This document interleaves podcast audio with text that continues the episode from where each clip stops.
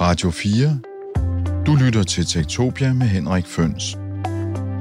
Tektopia er et program om, hvordan teknologi påvirker og forandrer samfundet og os mennesker. Tektopia er produceret på Radio 4 af Ingeniørforeningen IDA med støtte fra Industriens Fond, Innovation Center Danmark, Messecenter Herning og IDA Forsikring. I redaktionen er Dorte Dalgaard. Mit navn er Henrik Føns, og det er mig, der bestemmer i Tektopia. Tektopia. Der kommer flere og flere robotter i vores dagligdag, og med dem kommer der også mere og mere kunstig intelligens. Danmark er faktisk øh, et af de førende lande, når det handler om at producere robotter. Danmark er et robotland, som en bog, der udkom tidligere på året, den øh, hed. I den her sommerudgave af Tektopia, der kigger vi tilbage på bogen om robotlandet og møder de to forfattere.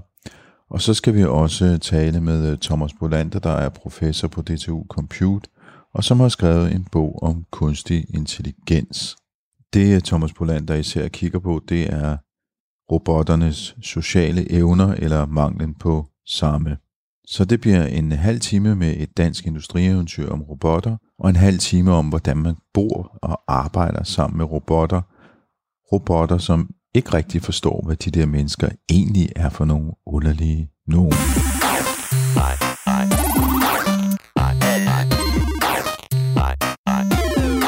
Danmark er en robotnation, et robotland, et lille land, men en stor robotnation. Det er titlen på en bog, som Carsten Steno og Malene Grovløf har skrevet, Robotlandet Danmark, et lille land, en stor robotnation. Du lytter til Tektopia med Henrik Føns. I denne udgave til oktober, der kigger vi altså på Danmark som robotnation. Og øh, hvis man lige skal snuppe på tal fra bogen, inden vi taler lidt mere med forfatterne, så er der i Danmark over 300 robotvirksomheder, altså virksomheder, som laver robotter, og de beskæftiger 18.500 medarbejdere, hvilket er ganske mange mennesker.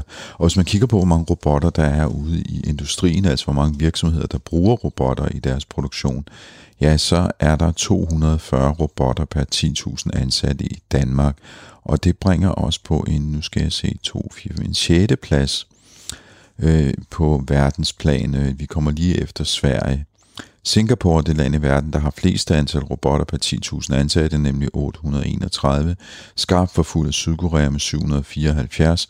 Vores tyske naboer har 338 antal robotter per 10.000 ansatte og Japan har 327 per 10.000 ansatte, og så kommer Sverige med 247. Så de ligger nogenlunde på niveau med os. Til sammenligning så ligger USA på pladser nede med 217 robotter per 10.000 ansatte. Så man kan sige, at øh, Danmark ligger godt. Vi ligger også godt over gennemsnittet i Europa. Der er 144 robotter per 10.000 ansatte. Så man kan vist godt sige, at øh, ikke alene så producerer vi en masse robotter i Danmark, vi omfavner også robotter i vores industrisektor. Men lad os kaste et nærmere blik på bogen Robotlandet Danmark. Hvorfor har Carsten Steno og Melene Grovløb skrevet den her bog? 3, 2, 1. Robotter og automation i Danmark har ligesom to rødder. Hvis vi tager automation først, så kan man sige, at øh, der har jo altid eksisteret virksomheder, som har bygget automatiske, eller mere eller mindre automatiske produktionslinjer til danske virksomheder. Og de har faktisk eksisteret øh, måske 100 år, eller næsten helt tilbage til øh, industrialderen, begyndte i, i 1870'erne. Altså hvis man tager sådan et eksempel som, som en, en virksomhed i omtalte, der hedder Jorgensen Engineering, den øh, blev etableret i Odense i 1933 af en ingeniør, der kom hjem fra USA.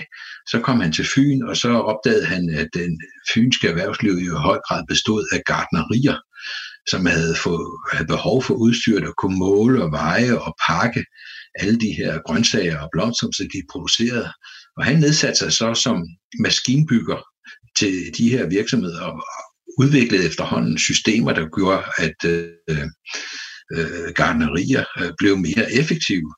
Og øh, det er endt i sådan en virksomhed som Jorgensen Engineering i Odense i dag, som laver automatiske øh, produktionslinjer til sådan nogle store virksomheder som Nestlé og Danone og andre fødevareindustrier, og øvrigt også inden, inden for farmaindustrien.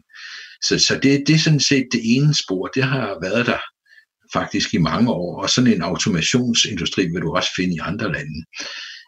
Den anden gren af det er jo så de her øh, mobile robotter, som vi skriver om, de her cobots, der er fleksible.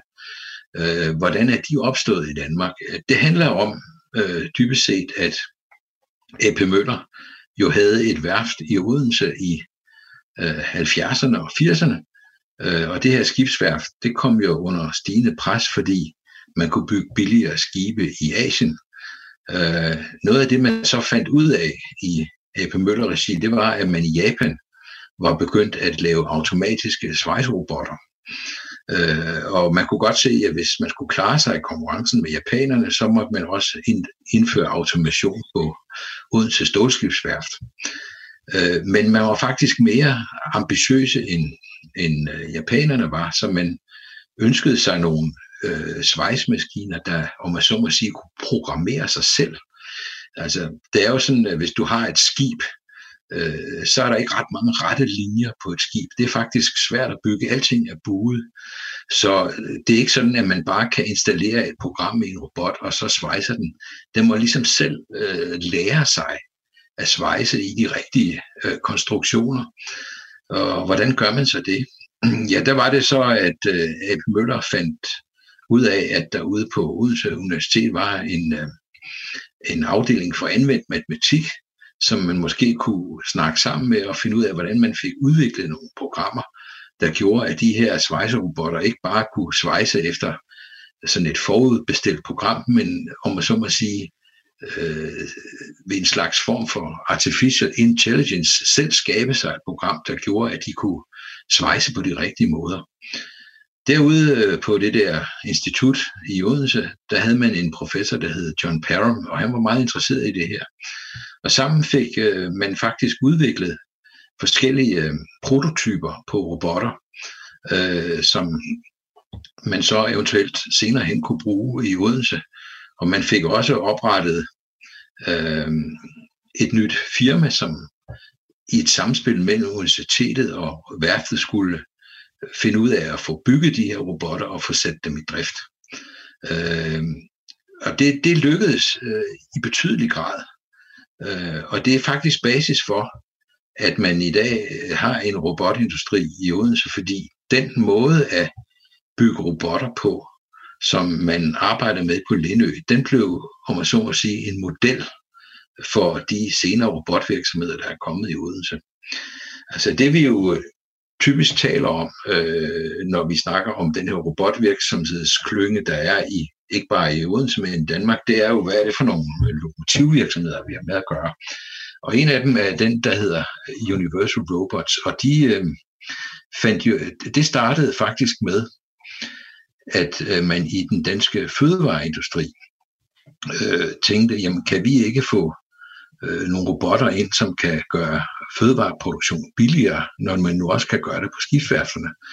Og øh, det man så var interesseret i og eksperimenterede med, det var for eksempel at lave nogle, nogle robotter, der kunne sætte øh, pølseskiver på pizzaer. Øh, og man prøvede at gøre det med øh, traditionelle robotter fra ASEA og andre store robotbyggere som Fanuc og så videre. Øh, men man fandt ud af, at øh, de var alt for store og alt for tunge til at øh, håndtere den opgave. Man skulle ligesom have en robot, der var lille og fleksibel og kunne lære sig selv at gøre de her ting. Øh, og det var så det, man fik skabt i Universal Robots regi, og siden er den virksomhed jo så blevet solgt til en amerikansk virksomhed, der hedder Teradyne for 2,3 milliarder kroner, og det der salg var ligesom med til sammen med en hel række andre faktorer at sætte i gang i en række nye virksomheder i Odense. Så det er jo sådan, hvis jeg skal prøve at gøre det kort, lidt af den historiske baggrund for, at vi, at vi nu i dag har en robotindustri i Danmark af en vis betydning. Og det er jo den robotindustri, som du arbejder med til daglig, Malene Grovløf. Øh, kunne du lige fortælle os lidt om, altså hvor stor er den? Hvad, hvad er det, vi kigger på i Odense? Hvor mange er ansat, og hvad omsætter de for osv.? Ja, altså nu ser du Odense, det er jo faktisk hele Danmark, den har, den har diffunderet ud i øh, efterhånden. Øh, I starten er det rigtigt, at der, og det er jo stadigvæk robothovedstaden i Danmark, øh, Odense øh, er, men, men øh, vi snakker om cirka 300 øh, virksomheder på landsplan.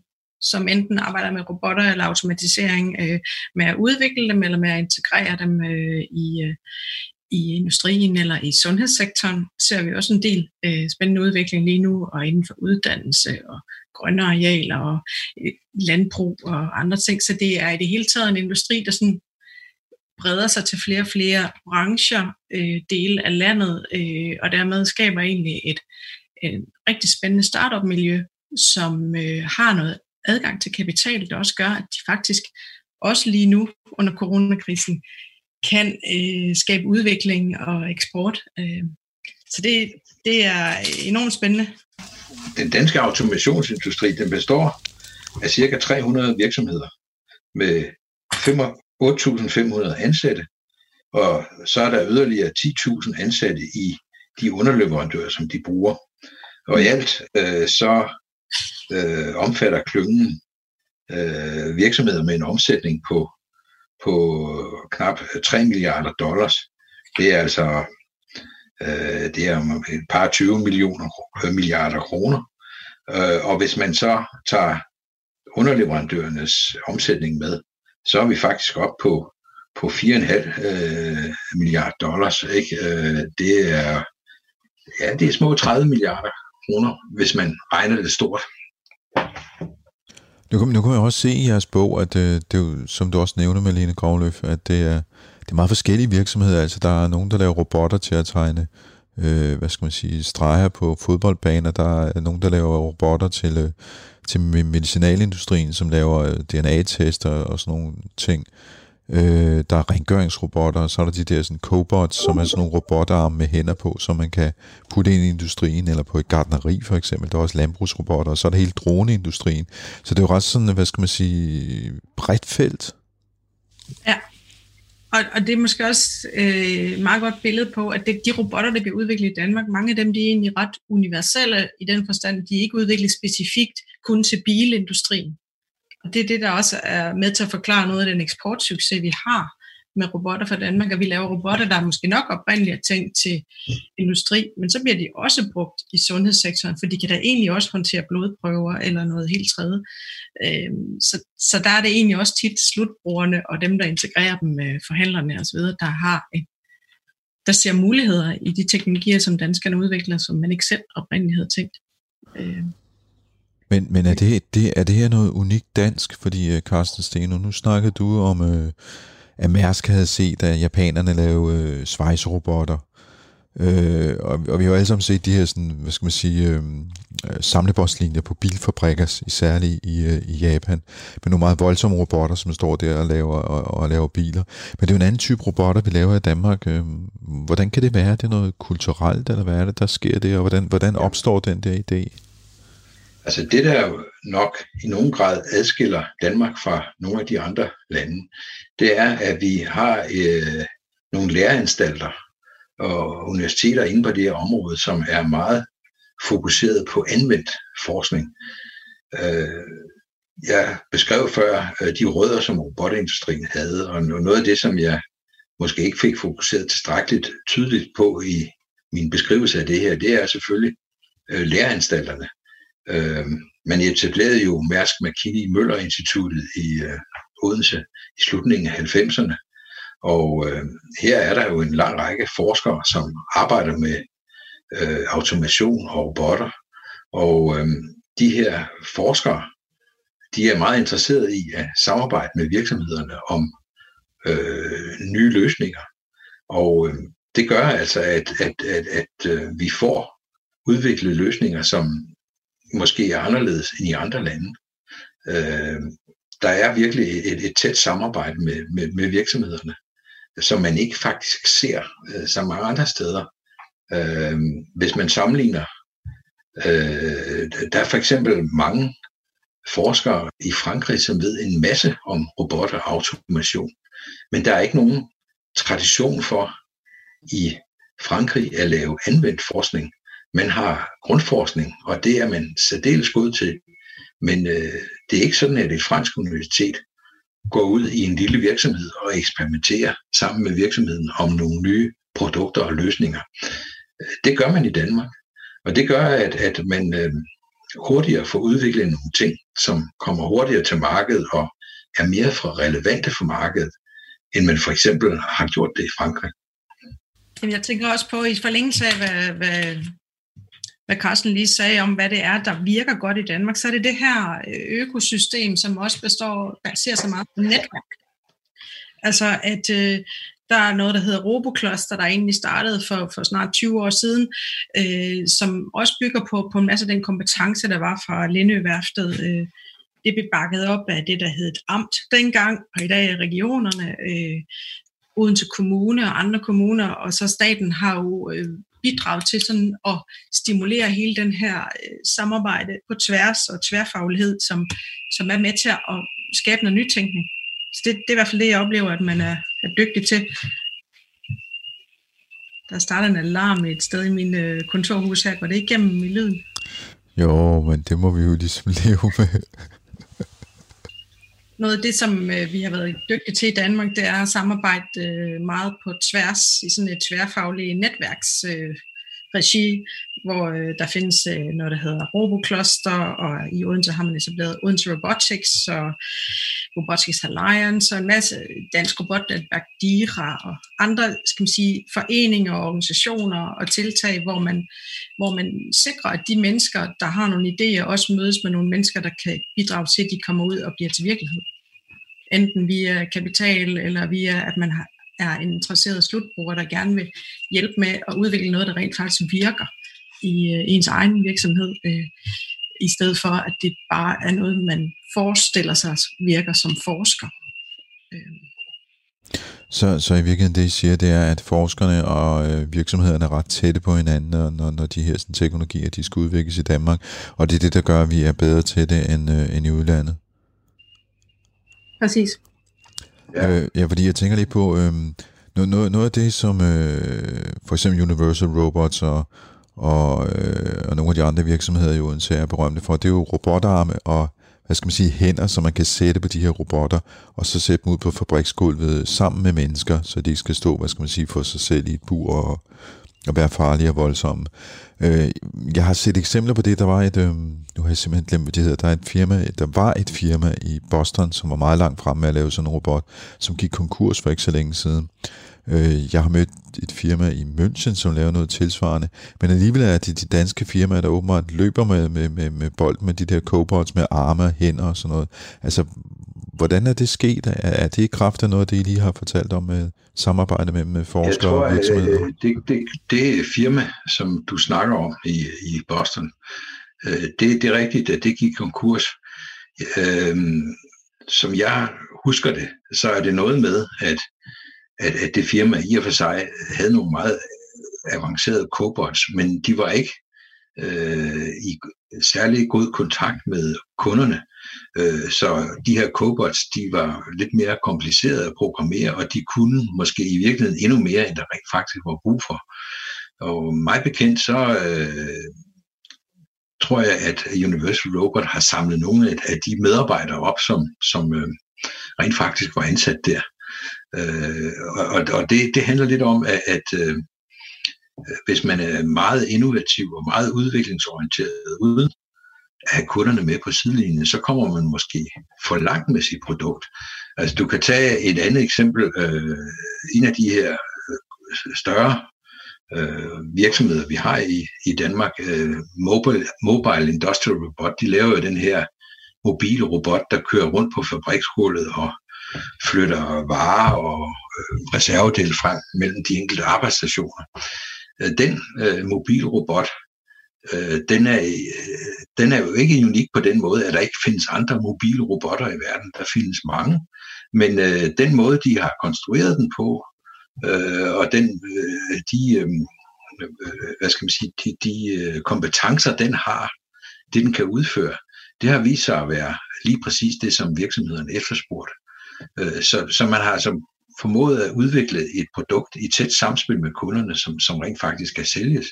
Hvor andre mobile robotproducenter må konstatere, at det, de har lavet, jamen det, det var ikke lige det, der var efterspørgsel på. Der er også nogle gange øh, folk i udlandet, der har sammenlignet danske cobots med, med kan man sige, Apples pendant i robotindustrien, altså at man har forstået at lave noget meget intuitivt og brugervenligt. Og der har vi jo en designtradition i Danmark, som, hvor jeg tænker, at robotindustrien øh, også bygger videre på nogle kompetencer. Øh, man har set ved Bang Olufsen og andre, som siger, hedder danske virksomheder. Øh, Designskolen i Kolding har været involveret i designet af mange af de her øh, robotters brugergrænseflader. Og man har også øh, trukket på kompetencer fra, fra animationsskolen i Viborg. Og, altså, vi har jo nogle, nogle, nogle fagligheder i Danmark, som øh, kommer i spil, når man skal udvikle robotter, øh, som måske også gør, at man har tænkt selve udviklingsprocessen på en ny måde, end man har gjort hos de gamle robotproducenter, der bare måske mere har gjort, som de plejer, og derfor hænger i et meget tungt og stort, øh, komplekst øh, system, de ikke kan frigøre sig fra, og så derfor halter bagud efter de danske producenter. Øh, og det bringer mig lige videre til, fordi I skriver om, øh, om nogle forskellige megatrends og nogle hovedstrømninger i, øh, i måden at øh, producere og bruge robotter på. Altså man begynder at producere på en anden måde, og, øh, øh, og, og hvad skal man sige, der, der bliver robotterne et vigtigt, øh, et vigtigt element, et vigtigt øh, værktøj for eksempel øh, til at producere mindre partier af varer, der individualiserer dem osv. Ja, altså øh, man kan jo sige, øh, der er, øh, det, det, øh, hvad skal man sige, det der karakteriserer efterspørgselen fra danske virksomheder, det er jo, at de vil gerne have produktionsudstyr, som er rationelt, øh, når man skal producere i små serier. Danske virksomheder, helt generelt, øh, lever faktisk af at arbejde i nischer. Det, det, er, det er mange meget sådan specialiserede ting, som de kan levere til verdensmarkedet, men det er jo ikke altid at det skal ske i kæmpestore masseproducerede serier. Og der er det, at øh, de her fleksible cobots, de kommer ind i billedet.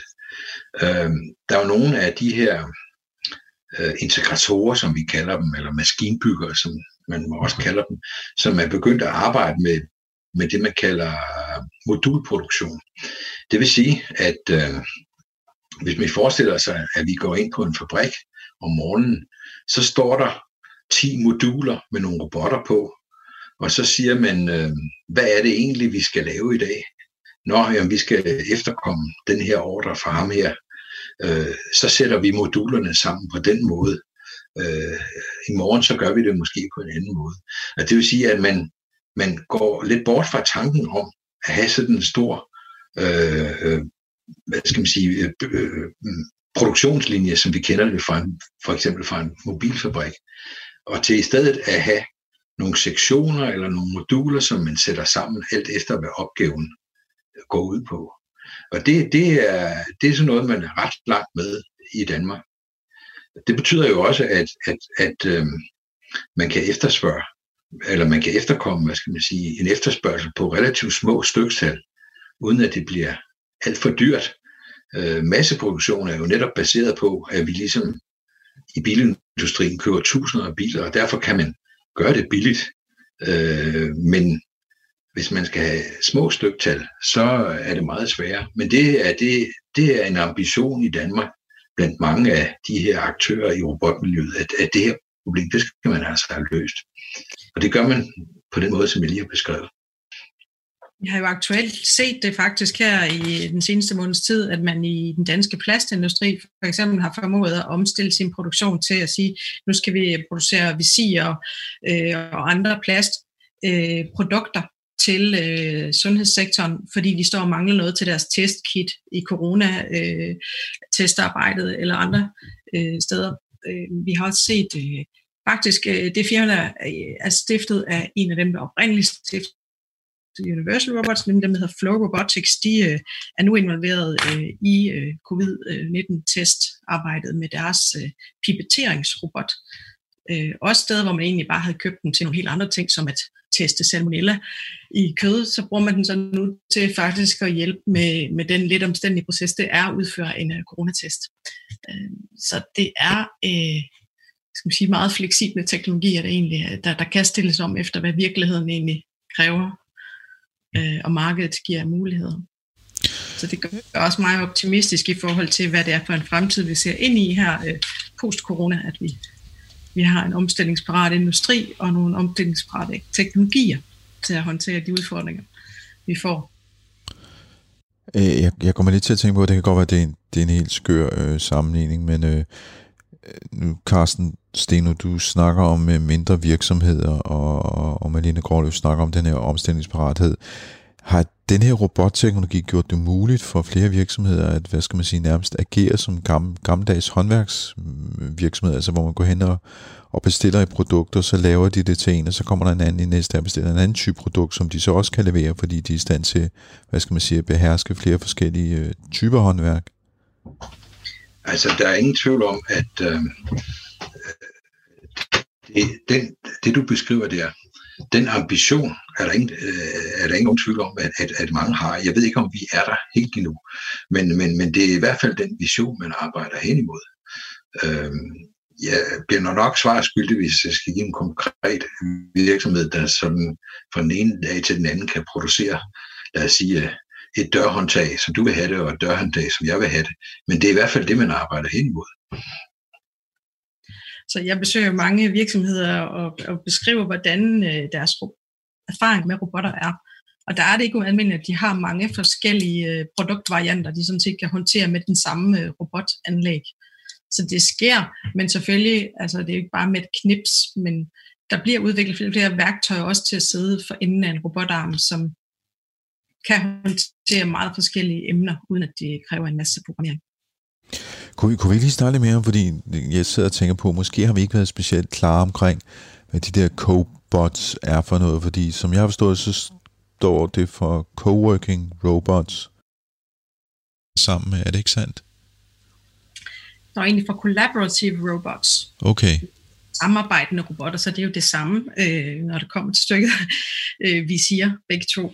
Øh, men det øh, betyder at det er robotter, som er bygget til, at de ikke skal hegnes ind bag gitter eller, eller anden sikkerhedsanordning, men at du kan arbejde så at sige skulder om skulder med de her robotfabrikater, øh, så du kan øh, for eksempel sikre, at mennesker ikke arbejder som maskiner, men at mennesker laver det, som mennesker er gode til, og robotter laver det, som de bedre kan holde til, hvor vores bevægeapparat måske i virkeligheden ikke har godt af at stå hele dagen og flytte en ting til et andet sted. Ja, øh, det, er jo, det er jo så den ene ting. Mm. Øh, det, der også øh, fremgår af bogen, det er jo, at der er en robotindustri i Danmark, som kan fremstille robotter, som virker uden for, uden for fabriksgulvet. Øh, det, det er så ikke dem, vi kalder øh, cobots, men, men det er jo mere servicerobotter. Øh, et eksempel er jo, at øh, den virksomhed, der hedder Blue Ocean Robotics, har fremstillet sådan en desinfektionsrobot, som kører rundt på sygehusene og bidrager til at øh, højne hygiejnestandarden. Og den her robot, øh, som jo altså ikke er en fabriksrobot, øh, den er blevet solgt øh, i stort antal til Kina. Så det er ikke bare cobots, øh, der præger øh, den danske robotindustri. Det er også jo, i stadig højere grad servicerobotter af forskellige karakterer, som øh, bevæger sig uden for fabriksgulvet, altså i andre miljøer end i produktionsmiljøet. Nu siger du, at den er blevet solgt til Kina. Øhm, jeg tænker jo, alverdens elektronik og alt muligt andet kommer fra Kina i dag, men vi kan faktisk godt øh, eksportere teknologi til dem også. En konkret robot, der, der ved jeg, at kineserne faktisk havde kigget på en amerikansk robot, der kan desinficere, og på en kinesisk model, og så på den danske. Og så var de øh, kommet frem til, at der hvor de fik øh, bedst værdi for pengene, og noget, der virkede effektivt mod øh, øh corona og andre smittefar, det var i den danske. Så ja, de øh, købte et 60 antal til Wuhan i første omgang. Hold op. Øh, Carsten Steno, nu, nu, du, du havde gang her i starten af interviewet i noget industrihistorie. Hvis man nu skal sådan føre det op og lave det som om til en, øh, hvad skal man sige, industri krystalkugle for, for, for Danmark, hvor, hvor, hvor bringer det her roboteventyr så hen? Altså, hvad kan vi forvente? Hvad håber vi på? Jamen altså, jeg vil sige, før coronakrisen, der blev der jo lavet nogle prognoser om, hvor stor øh, den her robotindustri kunne udvikle sig til. Øh, for eksempel øh, sagde man, at i øjeblikket er der omkring 8.500 ansatte direkte i de her virksomheder, og det vil kunne blive til 25.000 inden for en, en 3-4 år. Det var selvfølgelig baseret på en forventning om, at øh, både cobots, men også servicerobotter vi får stadig større betydning globalt, og at de her danske virksomheder, som jo også har Øh, stærkere ejere jo ryggen, nogle af dem øh, vil være i stand til at manifestere sig globalt over de næste fem år. Øh, det tror jeg sådan set stadigvæk er en mulighed. Der er selvfølgelig nogle forudsætninger, der skal være i orden. Vi skal have den fornødne veluddannede arbejdskraft i Danmark til at gøre det. Vi skal være stærke til at, at fastholde den øh, teknologiudvikling, som vi har præsteret. Men øh, under de forudsætninger, så tror jeg sådan set stadigvæk, at øh, robotindustrien i Danmark kan vokse sig stadig større og, og, og blive en, en, en grundpille i, i den danske virksomhedsstruktur. Der har jo de senere år været en, øh, en del debat om, at robotter tager vores øh, arbejdspladser, og øh, der har været skrevet bøger, som robotterne kommer, og vi skal være bange for dem, og, og så videre. Når I har skrevet den her bog, øh, hvad, hvad, hvad er jeres fornemmelse af, hvad skal man sige, holdningen til robotter generelt? Altså, synes folk, at det her det er bare topfedt, at vi får nogle flere robotter og noget udvikling i Danmark? Eller er de faktisk lidt bange? Altså, der er jo lavet en del undersøgelser, øh, og dem refererer vi også i bogen, om hvordan danskerne øh, har det med robotter. Og øh, de undersøgelser viser faktisk, at, at Danmark og den danske befolkning er dem, der er blandt de mest positivt indstillet over for robotter overhovedet. Øh, der er ikke den helt store frygt for, at øh, de her robotter skal øh, tage folks arbejde. Øh, tværtimod. Og det er jo også ganske øh, tankevækkende, at øh, hvis man går til fagbevægelsen i Danmark, så står de og plæderer for, at virksomhederne meget hurtigere, end de rent faktisk gør det, skal implementere robotter. Og det, øh, det, det gør man ud fra den betragtning, at øh, hvis ikke danske virksomheder benytter sig af den seneste anvendelige produktionsteknologi, så er de jo ikke konkurrencedygtige, og dermed kan man de jo heller ikke øh, tjene penge hjem til Danmark og finansiere det velfærdssamfund, som vi alle sammen og fagbevægelsen jo især er, er meget glade for. Øh, så jeg tror egentlig, at vi i Danmark er, er, er meget positive omkring det her. Nu skal det jo så siges, at vores bog, den beskæftiger sig med, med, med cobots og robotter uden for fabriksgulvet. Øh, der er jo en enorm problemstilling omkring softwarerobotter, øh, som øh, breder sig i den finansielle sektor og andre sektorer, også i vores egen branche, øh, journalistbranchen. Det har vi ikke undersøgt. Men i hvert fald tror jeg ikke, at frygten er så stor for de her robotter, som vi skriver om, fordi de jo øh, kan, kan sørge for, at vi får produktion i Danmark, og i øvrigt også afhjælpe øh, en masse opgaver, der er fysisk tunge og som er svære at håndtere. Hvis man ser globalt på beskæftigelsen, så har den jo faktisk aldrig været højere, øh, også trods corona-konsekvenserne. Øh. Så i en tid, hvor der er blevet investeret flere og flere, eller installeret flere og flere robotter, der har vi faktisk fået højere og højere beskæftigelse. Så det siger mig noget om, at selvfølgelig forandrer robotter vores arbejdsindhold, og de flytter jobs, og nogen mister deres arbejde og kan finde arbejde et andet sted. Øh, det er jo ikke fordi, det går sådan helt uberørt hen over verden, når man automatiserer, men det jeg har set på de konkrete virksomheder er, at man egentlig skaber fremgang, som så skaber øget omsætning og mulighed for at ansætte flere medarbejdere, øh, når man jo flere robotter man køber. Så det er ikke en robot- eller menneske-diskussion. Det er mere, hvad skal vi bruge mennesker til, hvad skal vi bruge robotter til, og hvordan kan vi skabe noget øh, værdi på den bedste mulige måde.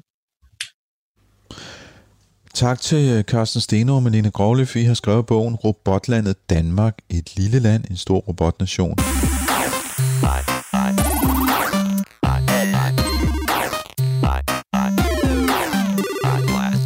Så skal vi møde Thomas Bolander, der er professor i kunstig intelligens på øh, DTU, Danmarks Tekniske Universitet.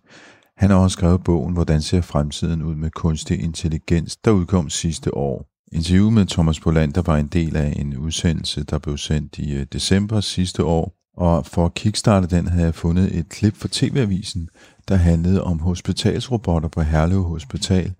Hospitalsrobotter, som var blevet sendt ned i kælderen fordi de ikke rigtig kunne finde ud af at fungere sammen med de levende mennesker, som også går rundt på gangene på Herlev sygehus.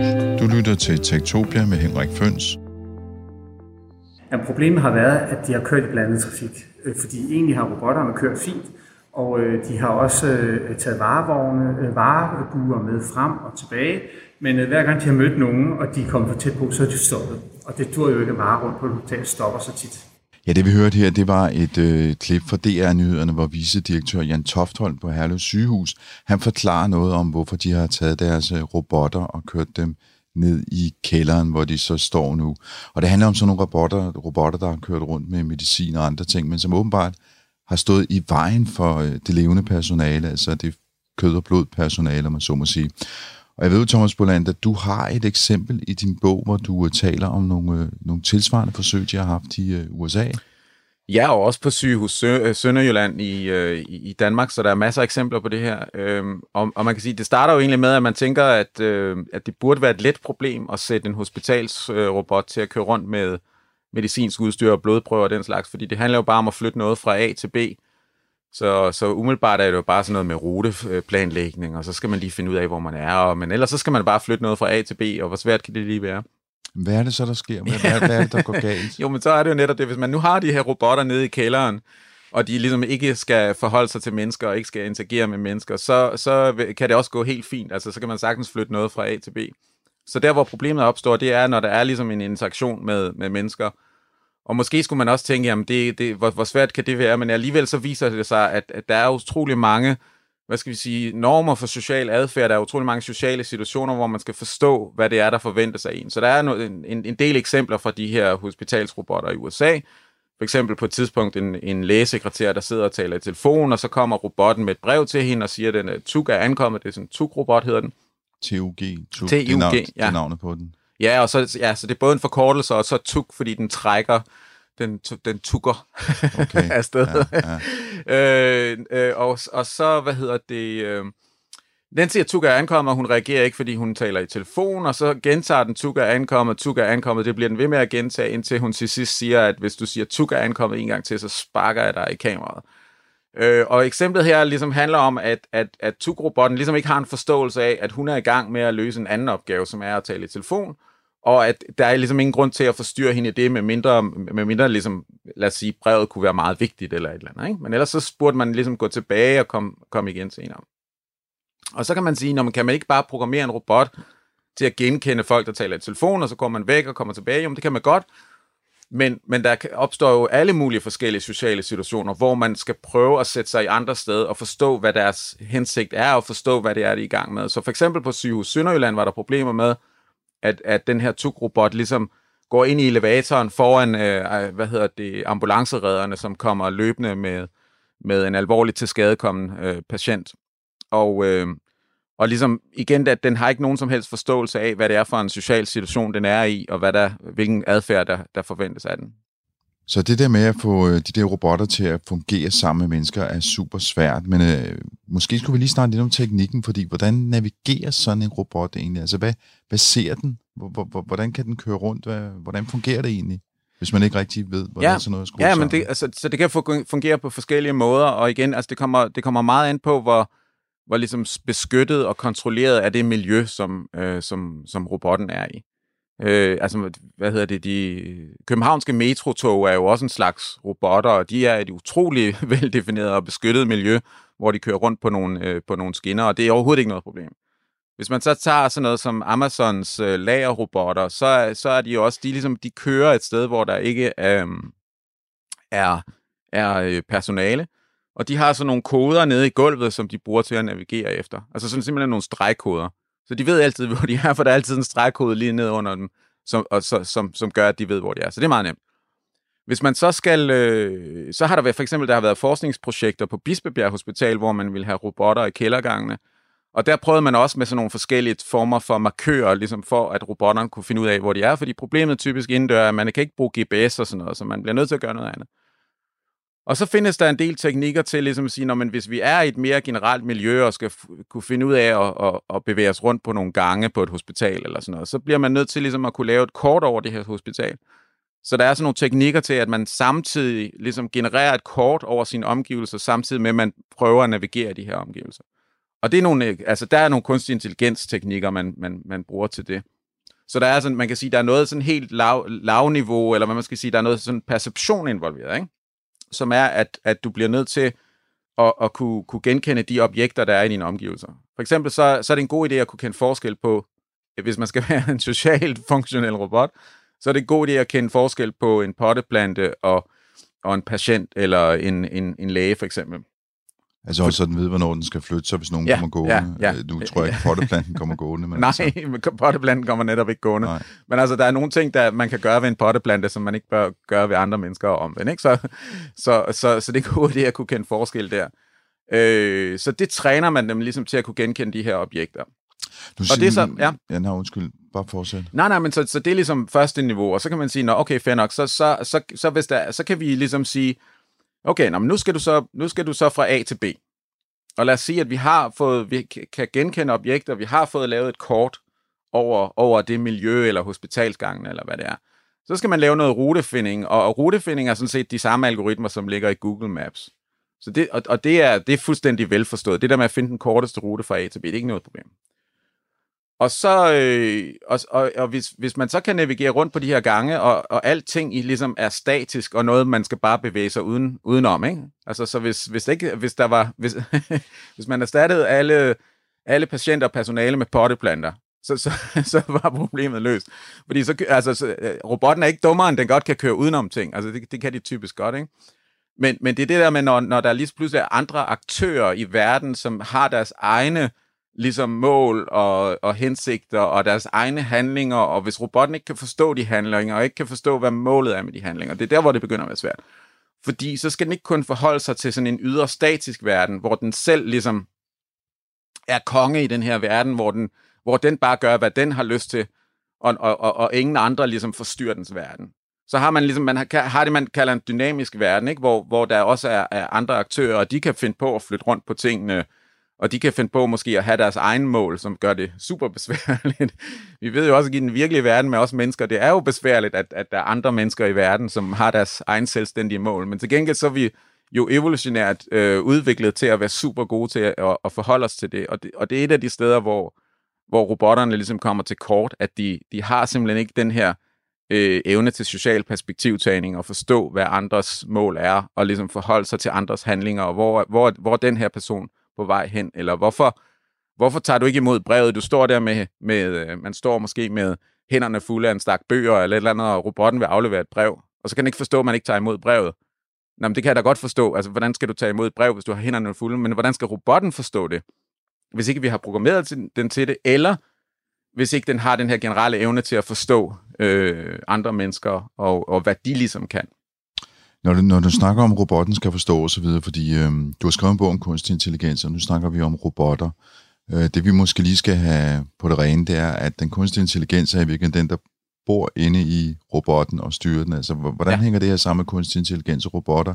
Er robotten, hvad skal man sige, den fysiske udgave af den kunstige intelligens af softwaren, som vi ikke kan se? Okay, jamen det er en meget god pointe. Altså, øh, man kan sige, faktisk i kunstig intelligens, så har man, øh, man i høj grad fokuseret på, øh, på, på software-systemer, altså ting, som ikke har sådan en, som ikke er en fysisk robot. Fordi det der med at lave noget, hvor det er en fysisk robot, som har nogle sensorer og, og ligesom, som skal agere i den virkelige verden, det, det er enormt komplekst. Altså hvis man, man kunne sammenligne med øh, at skulle styre en karakter i et computerspil eller sådan et eller andet. I princippet så kan du sige, det er lidt det samme. Altså man har sådan nogle computerstyrede karakterer i et computerspil, og de skal jo også nogle gange bevæge sig fra A til B, og måske skal de nogle gange også have nogle, have nogle ting med, som de skal lægge nogle forskellige steder. Og her har man sådan en ustyrligt veldefineret verden, som nogle, dem, der har programmeret det her spil, har lavet. Så alle objekter, alle forskellige typer af objekter, og hvor de er, og hele verden, og hvordan den ser ud, det er allerede ligesom bragt på formel og ligger inde i en computer på sådan en virkelig lækker, let tilgængelig måde, så det er super nemt at programmere kunstig intelligens op imod det. Så, så, så for, for os, der forsker i kunstig intelligens, så det der med at komme ud i den virkelige verden med ægte fysiske robotter, er, det er et kæmpe skridt. Og, og, og, og det har faktisk betydet, at, at, at, øh, at der har været øh, altså, i, i, der har faktisk været en rimelig stor isolering imellem forskning i kunstig intelligens og forskning i robotik. Altså også for eksempel ude på DTU, at, at, at, vi, at det har været sådan, at jamen, der er nogen, der bygger robotter, så når nogen laver kunstig intelligens, så tænker man, hov, vent lidt. Er det interessant ikke at, at, at putte øh, kunstig intelligens ind i fysiske robotter? Jo, det er super interessant, men det har bare været svært, også fordi, at det bare at få robotterne til rent fysisk at fungere. Altså det her problem med, at, at du, du samtidig ligesom, øh, hvad hedder det, prøver at lave et kort over dit miljø, samtidig med, at du prøver at navigere i det her miljø.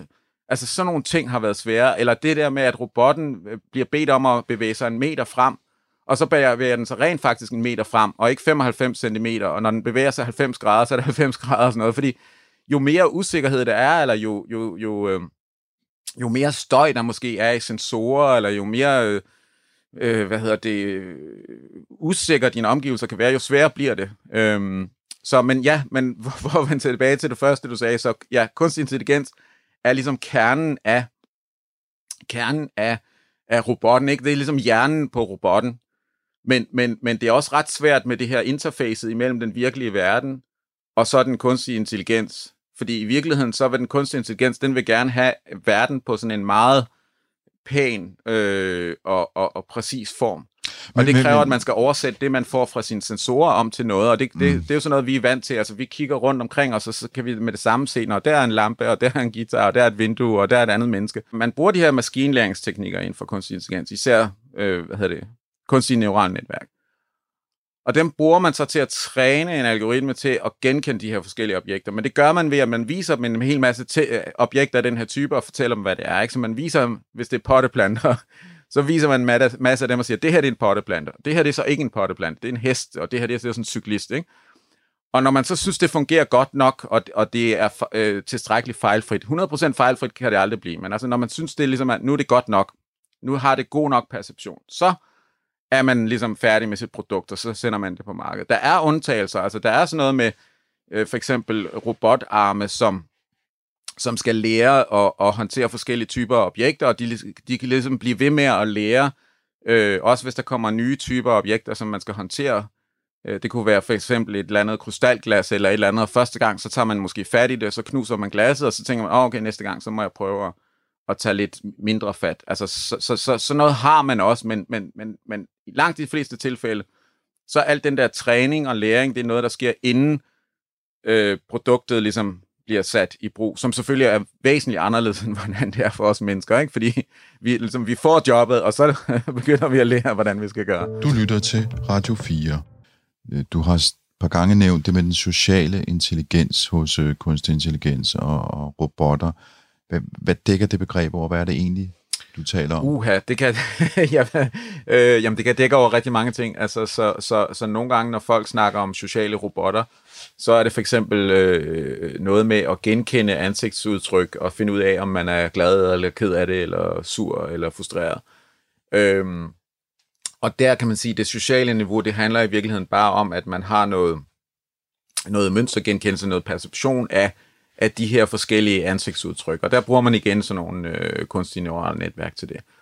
Men så den adfærd, der ligesom følger af det, ikke? altså hvis jeg, hvis jeg var en robot, og jeg på en eller anden måde kan se, at nu begynder du at blive utålmodig, og jeg så tænker, så må jeg hellere, øh, jeg må hellere øh, løse med problemerne hurtigere, eller, eller spørge, hvad der er galt, eller et eller andet, ikke?